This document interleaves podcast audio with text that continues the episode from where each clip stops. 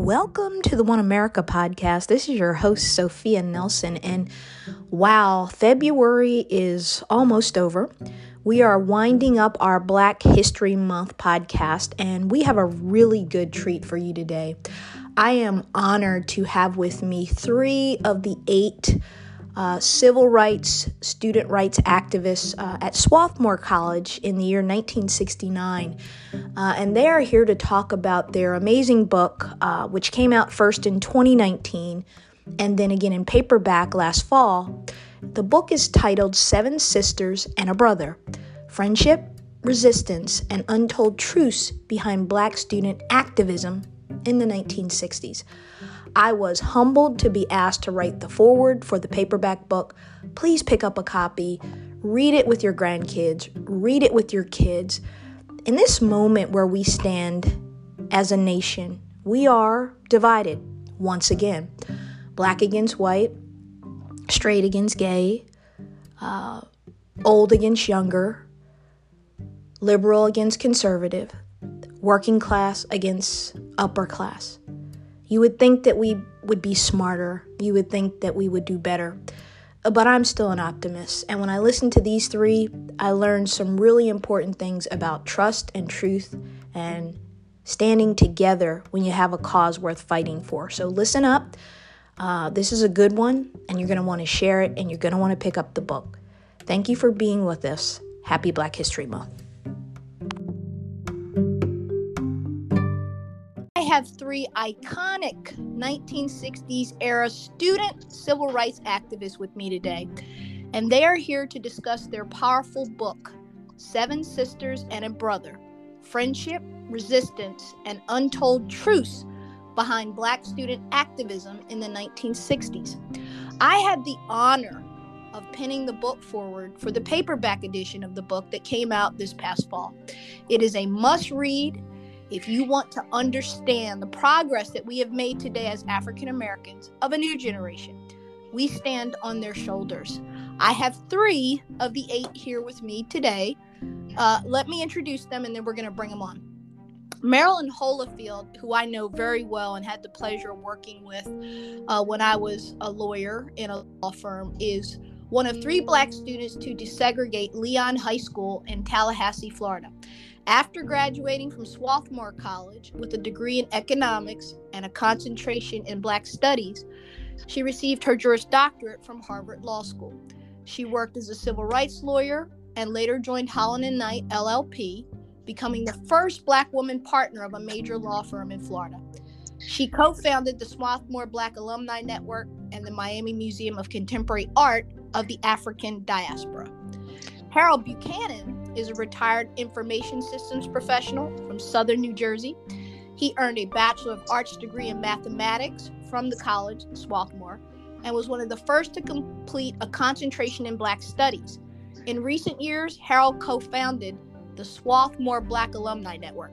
And finally, last but not least, we have Marilyn Maye. She is a retired university professor and a lifelong advocate for high quality education for Black children and their educators. With degrees in mathematics and in education from Swarthmore College, Harvard, and Columbia Universities. She has co founded two charter schools in the Bronx, New York, and authored books on supplemental education for Black children and on beloved Black educators. Now, before I bring them on, let me say a couple things as I always do. One, if you hear any background noise, don't worry about that. That's because we're live as always, and I make my guests sit through my introductions, but these are good guests. They're doing really good.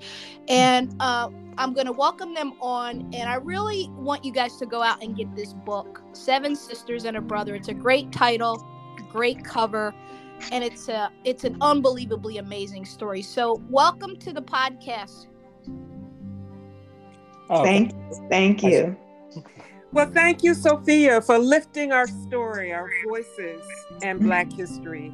We appreciate this opportunity to talk about our book and to share with your audience our story. Um, I'm excited to have you. And, and when I say it, it was indeed my honor to pen the foreword for the paperback. I mean that. Um, uh, you know, oftentimes, and I'm going to start off uh, with you, Marilyn Holifield, uh, because we know each other. We're sorority sisters, and I I think a lot of times people my generation, Gen X, uh, you know, I have baby boomer parents uh, of your age group, and you know, I still have a grandparent alive from the greatest generation. My maternal grandmother's 92, and often when we listen to the stories of and see, you know, now that we have History Channel and we have ancestry and we can learn so much about our history as black people in this country and what our forebears went through for me, uh, reading the book was like a walk through not just history, but it really helped me to understand the context we're operating in now in the 21st century. And so, Marilyn, uh, my question to you is first, tell us a little bit about the book, but more importantly, why why you guys decided that it was so important that you share this story in 2019 when you did uh, when the hardcover edition came out. So tell me about the book, but why did you guys feel it was so important to tell that story now? We are a story of eight students, eight voices, who for eight days occupied the admissions office of Swarthmore College and caused enduring change. And this was change that occurred back in 1969 when we occupied the admissions office. We needed to tell this story because we wanted to take charge of the narrative. We wanted to elevate and preserve and tell the story that we believed had been had not ever been told accurately. We also wanted to respond to the requests from those who came behind us, particularly Black students who came behind us who did not know the story. They wanted to know why did we do it? What did we do? How did we do it?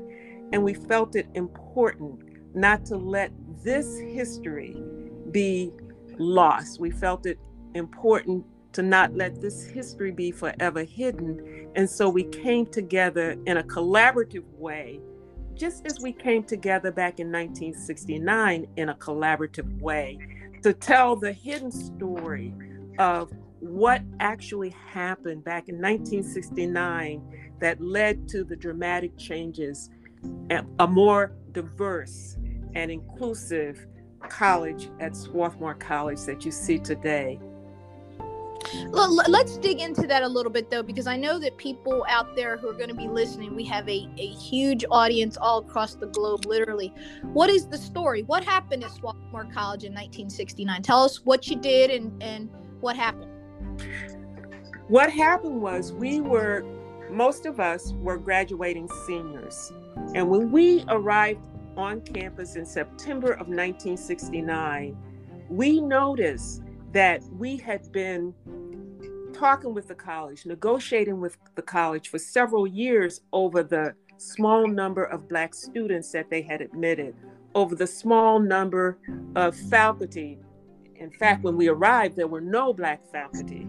But when we arrived in September of 1969, we saw that the student body, the number of Black students had decreased nearly 50%.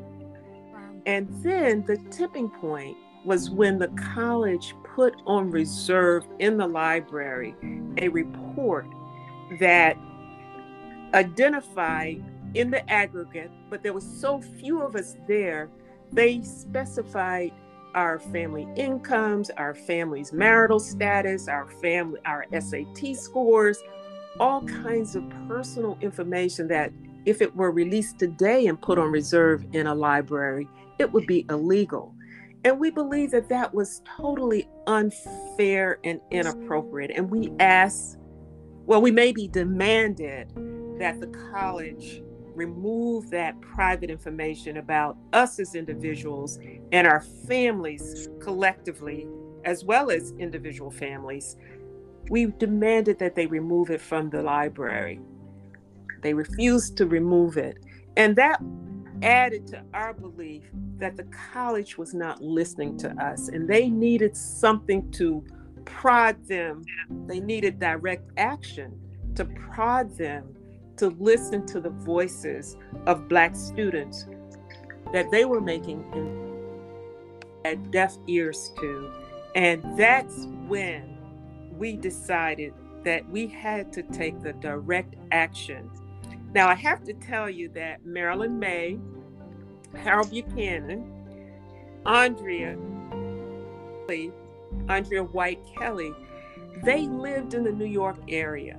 And so they got together, and I believe also Jannette Domingo, they got together at Marilyn's home in New York City and really put together the, the, the details of the plan.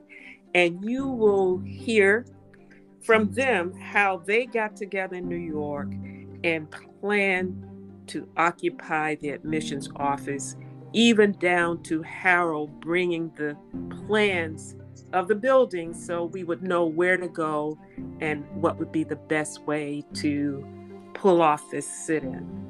So let's put a pin in that as Oprah would say that's a that's an aha moment right there folks. So um you guys made a decision um, very well planned out, very well thought out. This is way before there was Black Lives Matter folks listening, so pay attention because I'm gonna go somewhere with this a little bit later. Uh, some of you don't understand that this has been happening for a really long time uh, in our country, uh, in our lifetimes, and before, uh, where Black activism uh, was necessary, and and and uh, brought about great change. So, uh, Meryl, let's go back to this for a moment. So, they came down, they had the plans, you guys had a plan. Uh, tell us what happened. Well, and, and I want to just make clear that this wasn't a plan that just came out of the sky. Years of negotiations, we had years of asking the college to listen to us, to believe that we could make the college better by having more Black students and more uh, Black faculty. And so uh, the plan was to come back to school after the Christmas break and take over the admissions office. And so only a very, very few small number of people knew about the plans.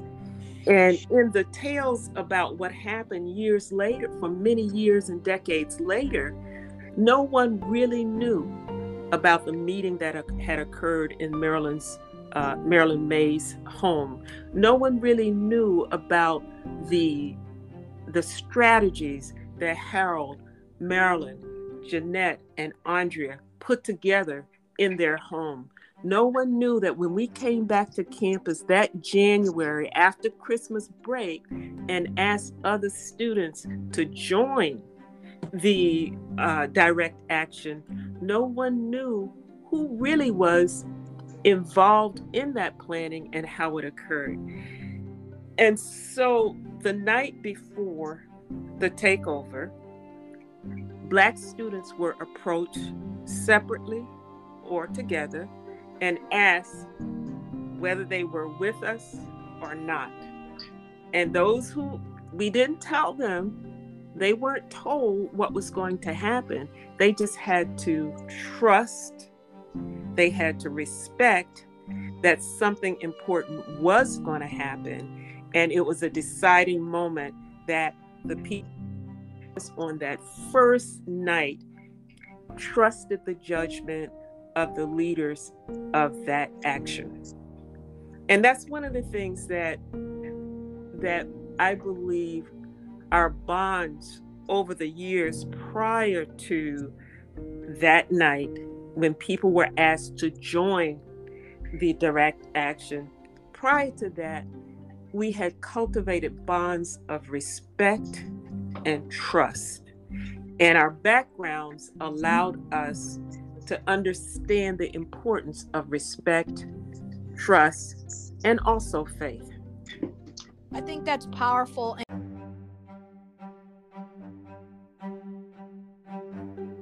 Going to start part two of this powerful interview with Marilyn Holifield and uh, Mr. Buchanan and Miss Maye. And uh, we're going to hear from the one brother in the group now, Harold Buchanan, who uh, fascinating discussion with him about being the one black male amongst a group of seven sisters. Can you imagine in 1969 and the solidarity and the trust and the respect that they all had for one another and that they still have for one another. And then Marilyn Maye will bring us home at the end. Uh, look these people up. I've given you their bio, but they're amazing. They are the people you should know about, that your kids should know about, that your grandkids should know about.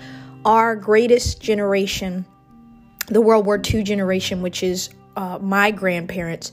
I have a grandmother still alive at 92, my maternal grandmother. I've lost all my other grandparents, but when I think of their generation in World War II and what they did to literally save the world from fascism and Nazism, and then to come fast forward to my parents' generation, which is the same generation as Marilyn and Harold and Marilyn, um, and what they did to make sure that a Ketanji Brown Jackson could be nominated to the U.S. Supreme Court, and that a Kamala Harris could become Vice President of the United States, that a Barack Obama could become President of the United States. I think it's so important that we give them platform, that we give them voice, and we let them speak their truth and share their wisdom about what it means to invoke change, to call people out, to call them in, to make sure you hold them accountable. Listen up. This is good stuff. I think that's powerful, and uh, we'll circle back to this. Harold, I want to hear from you as the one brother among the sisters, and well, I bet you could tell stories of uh, just what that moment was like in terms of when you guys made the decision okay we're going to do this understanding that you were students at the time that maybe you could get expelled that the police could get involved that there could be all kind of repercussions on your young lives. Talk to me as the one man in this group among ladies about the power of working with your sisters. And um how you saw this playing out at the time and and then i'm going to the second part which is uh, you know, put it in the context of maybe what you see happening right now.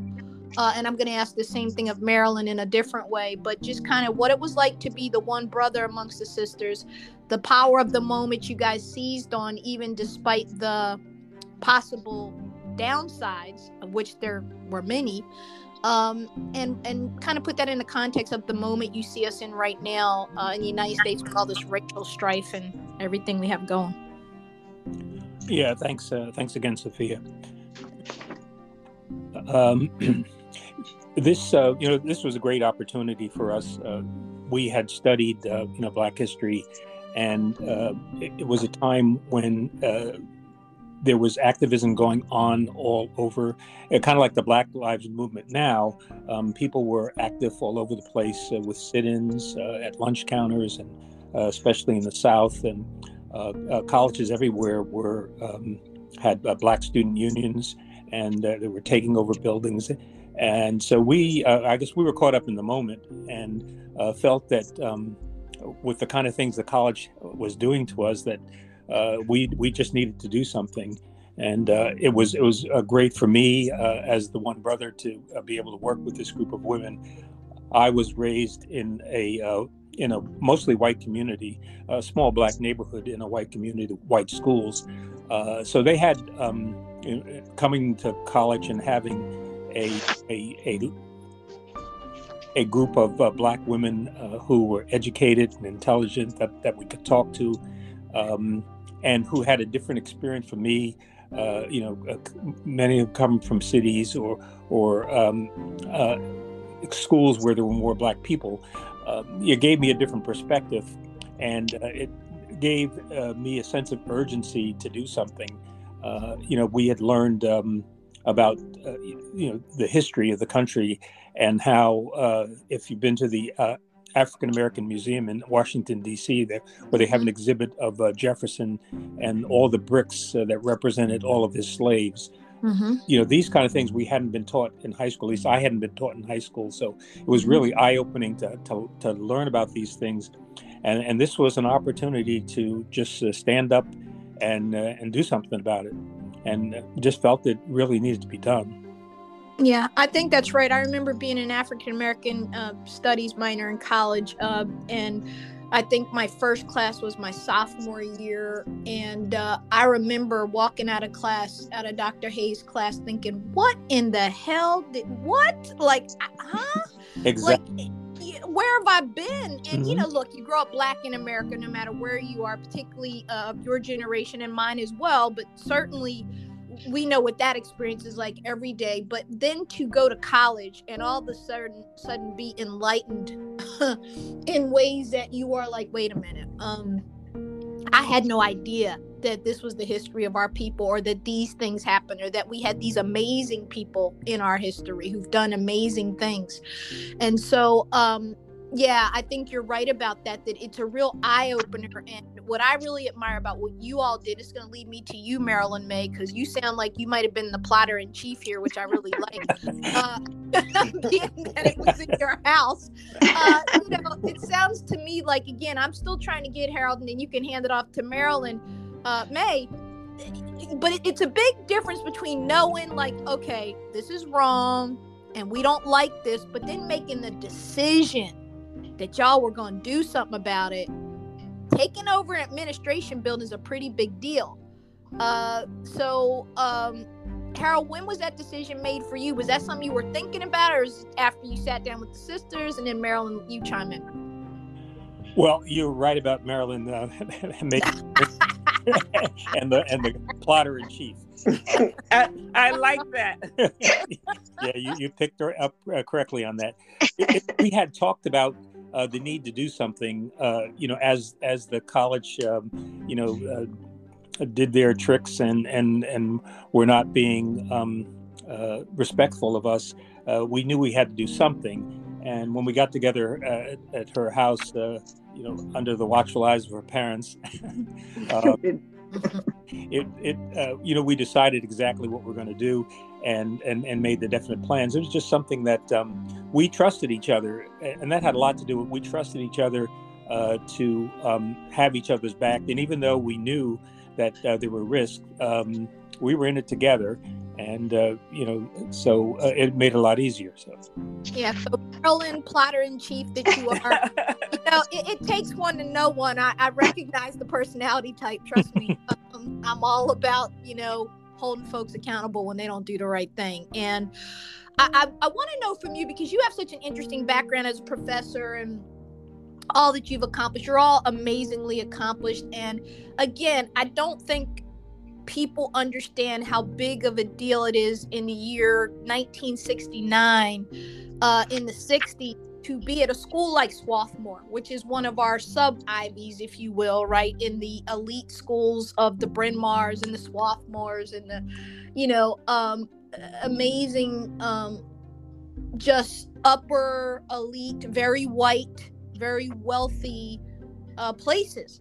Uh, and, and Marilyn, let me lead off with this question for you. Let me let me change gears. Tell me, take us back to 1960s, the late 1960s. What's it like being because I teach at a very white campus, Christopher Newport University in Virginia, and it's very white. Um, and this is near 2022. Uh, very little diversity, and that informs a lot of how people respond, react, think. What's it like in the late 1960s?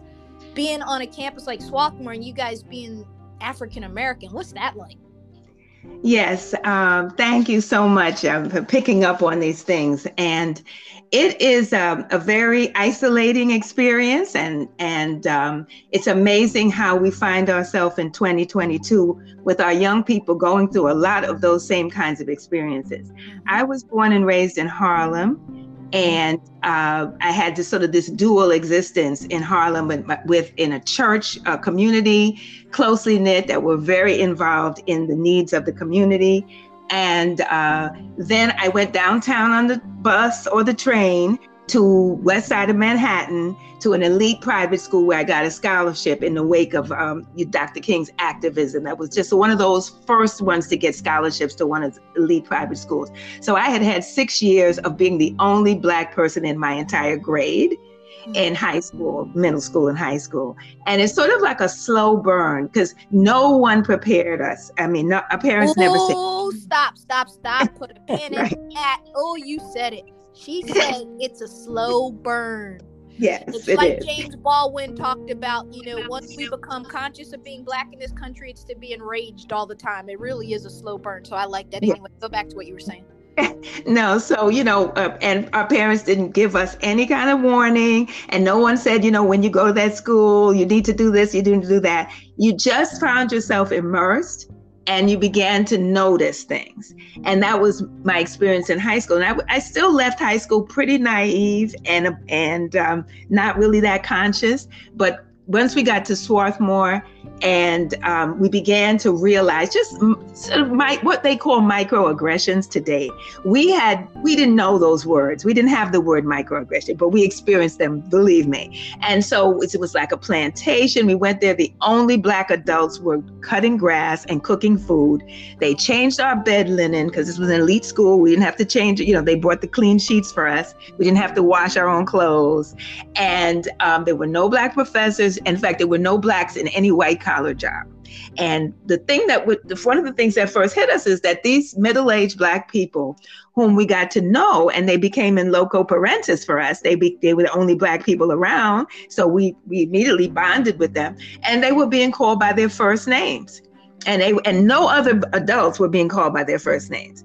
And it didn't take long for us to well, we're not, we can't call these people. They could, you know, they're our mother's age. And, and so we said, Well, I can't, you know, what is your last name? And then we began to address them by their last names. And then we began to demand that the college address them. So that was the first, one of the first microaggressions. The first activist thing we did was go to the college and say, Why is it that only the Black adults are called by their first names?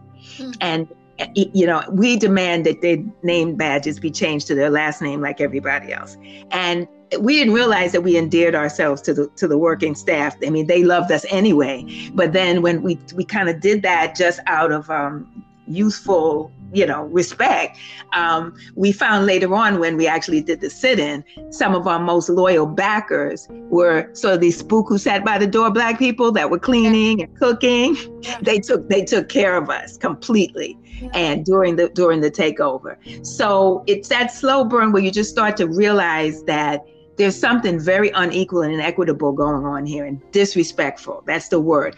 And we began to to complain and to there were just numerous things like that. And we outlined some of them in the book.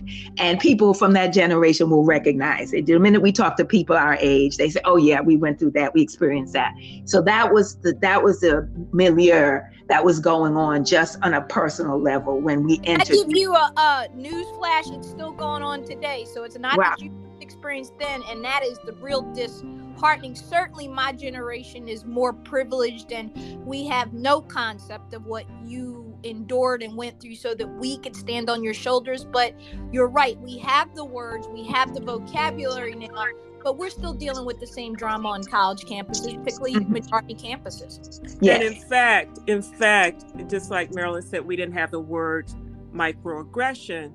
Today they use the real nicey nicey diversity, inclusion, and equity. Yep. But that's exactly what we were fighting for back in the 60s. We were fighting for diversity, we were fighting for inclusion, and we were fighting for equity. Right. Mm-hmm. Mm-hmm. Marilyn Maye, you want to go ahead and finish out what you were saying? I'm sorry. We got all yeah. excited. Yeah, so you had asked what it was like when we entered. So, you know, we were very naive. And, but one of the things that we discovered when we uh, began, when we began to address the issues that we, as one at a time, as they came up, and we, we began to, to get to know each other better. And even when we were writing the book, one of the things that we had in common. We were mostly first generation. Most of our parents had not gone to college. Some of uh, one or two of us had parents who had gone to historically black colleges and universities, but I don't know that any of our parents had gone to any predominantly white institution. So we were new at this. We didn't have role models for that. We were mostly on scholarship and um, it was a you know so we nobody had prepared us for the type of struggle that we were going to get but what we well, and we didn't come there to fight and we didn't come there to, to make trouble. But we we had a strong moral core. And when we started to talk about the book we all realized that our parents were the kinds of parents growing the center of the community. Like people they were always opening their doors to people. People from out of town could stay in our homes. People could get food back at the PTA era in the community. I saw my mother go between warring teenagers with weapons and put her body in there to stop them from fighting each other. So aggressive militant type of person as far as civil rights or anything, but the kind of courage that she exhibited and the moral core, that's what we recognize had been transferred to us. So I think that was what enabled us to, when you said, how could we take on something like this?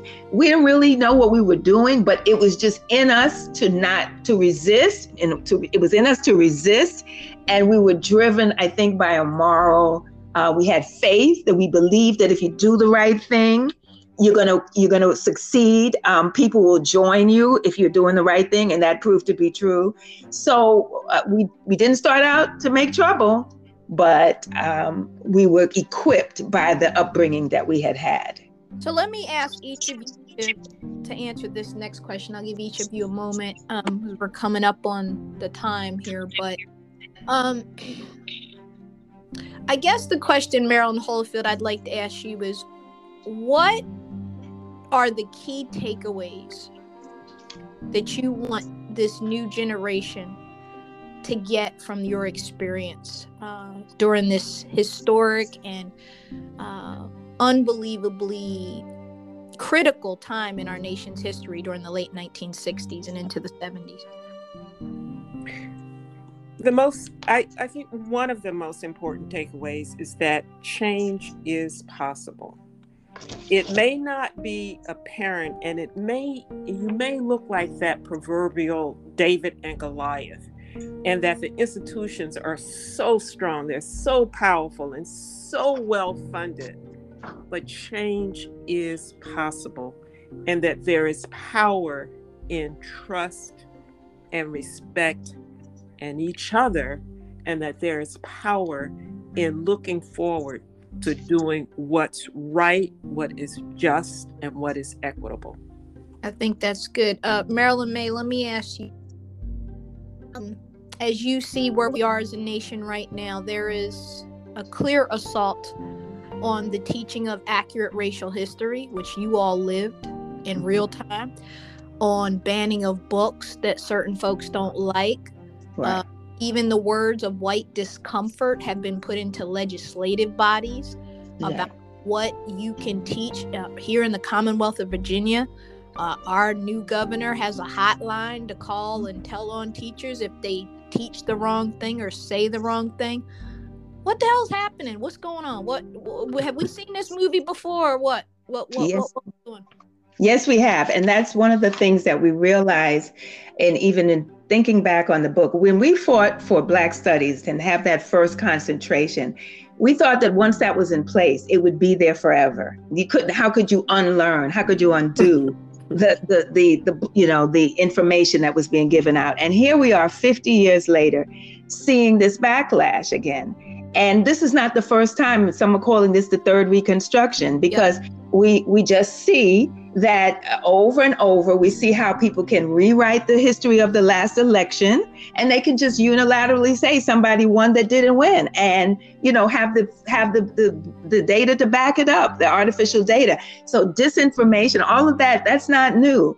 Um, the thing that gives me hope is that so many black professor black professors and phd level researchers have emerged over these 50 years. There have been tenured professors who've had a whole career teaching Black Studies and are retired since we started with the first Black Studies course. And that is just amazing. And I, we're going to have to safeguard those documents, those books. We're going to have to keep them somewhere because there will be probably book banning and purging if things keep going the way they're going. Um, we are right now trying to start an endowment fund so that we can, in perpetuity, at least have funds available so that Black Studies will have some funding in the future after we're sort of gone on.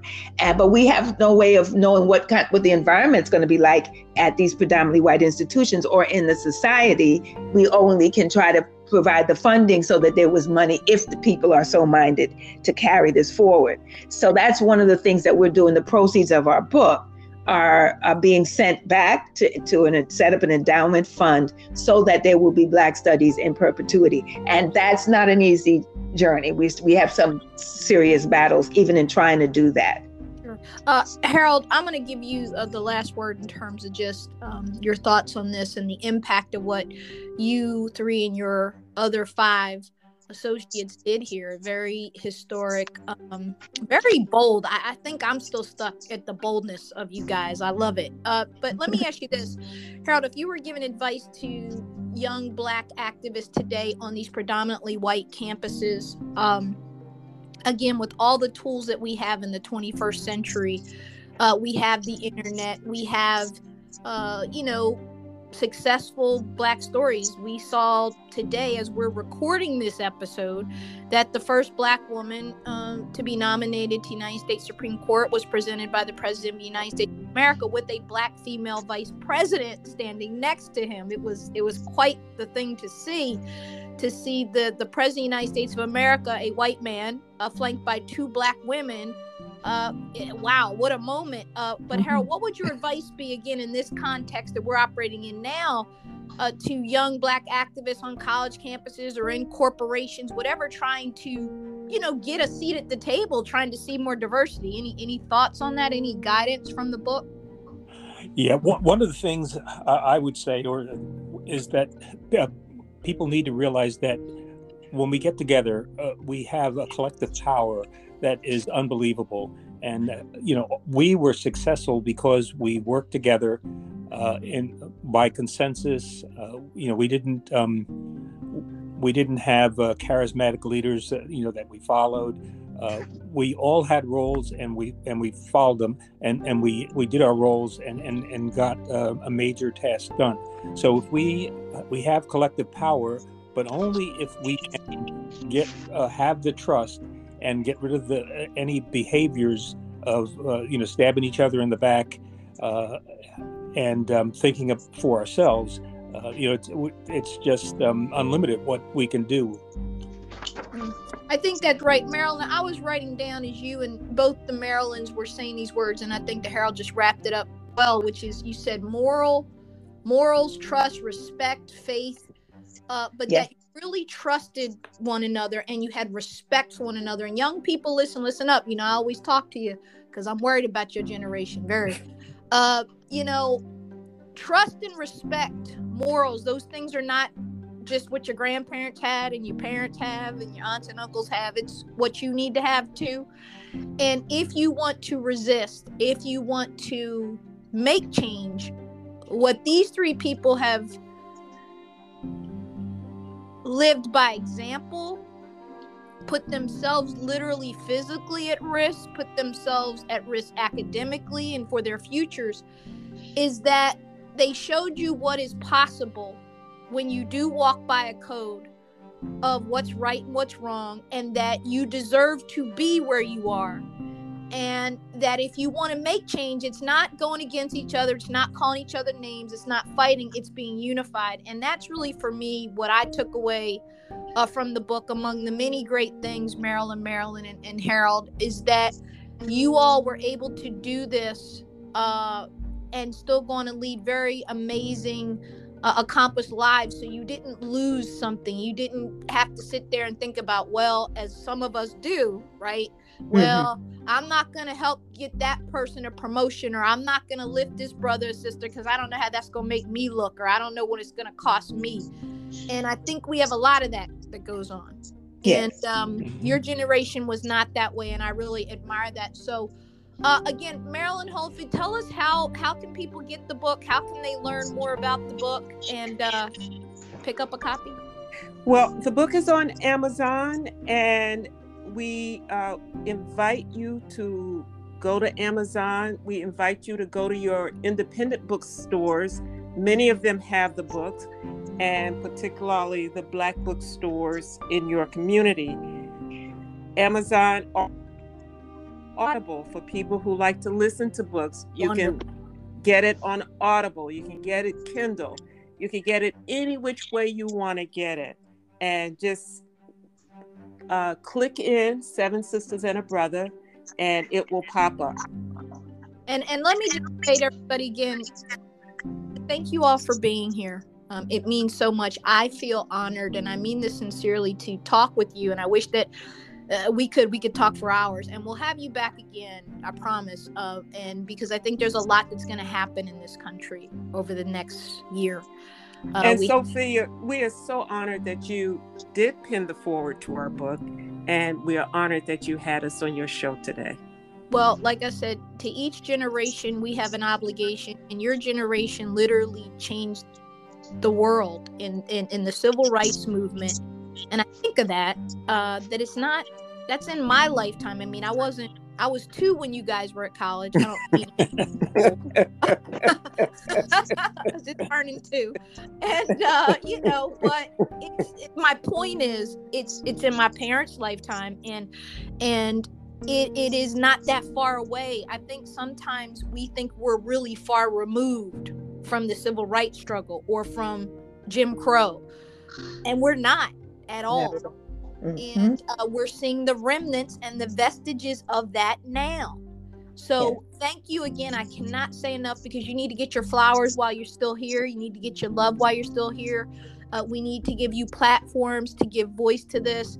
Uh, I want to do more with you. Uh, I want to, you know, see if we can get you on the Grio and some of the other uh, places where I think your voices need to be heard. So I'm committed to that. And this has been great for me. And I know our guests are going to love it. We'll get some outtakes up and, and I'll get you some of that, but it'll be, uh, it'll be live on Sunday morning as always. So thank you so much. Um, and God bless you for what you did. Just awesome. Yeah, Thank you. thank, thank you. Thank you. Thank you so much. Okay. Bye bye now.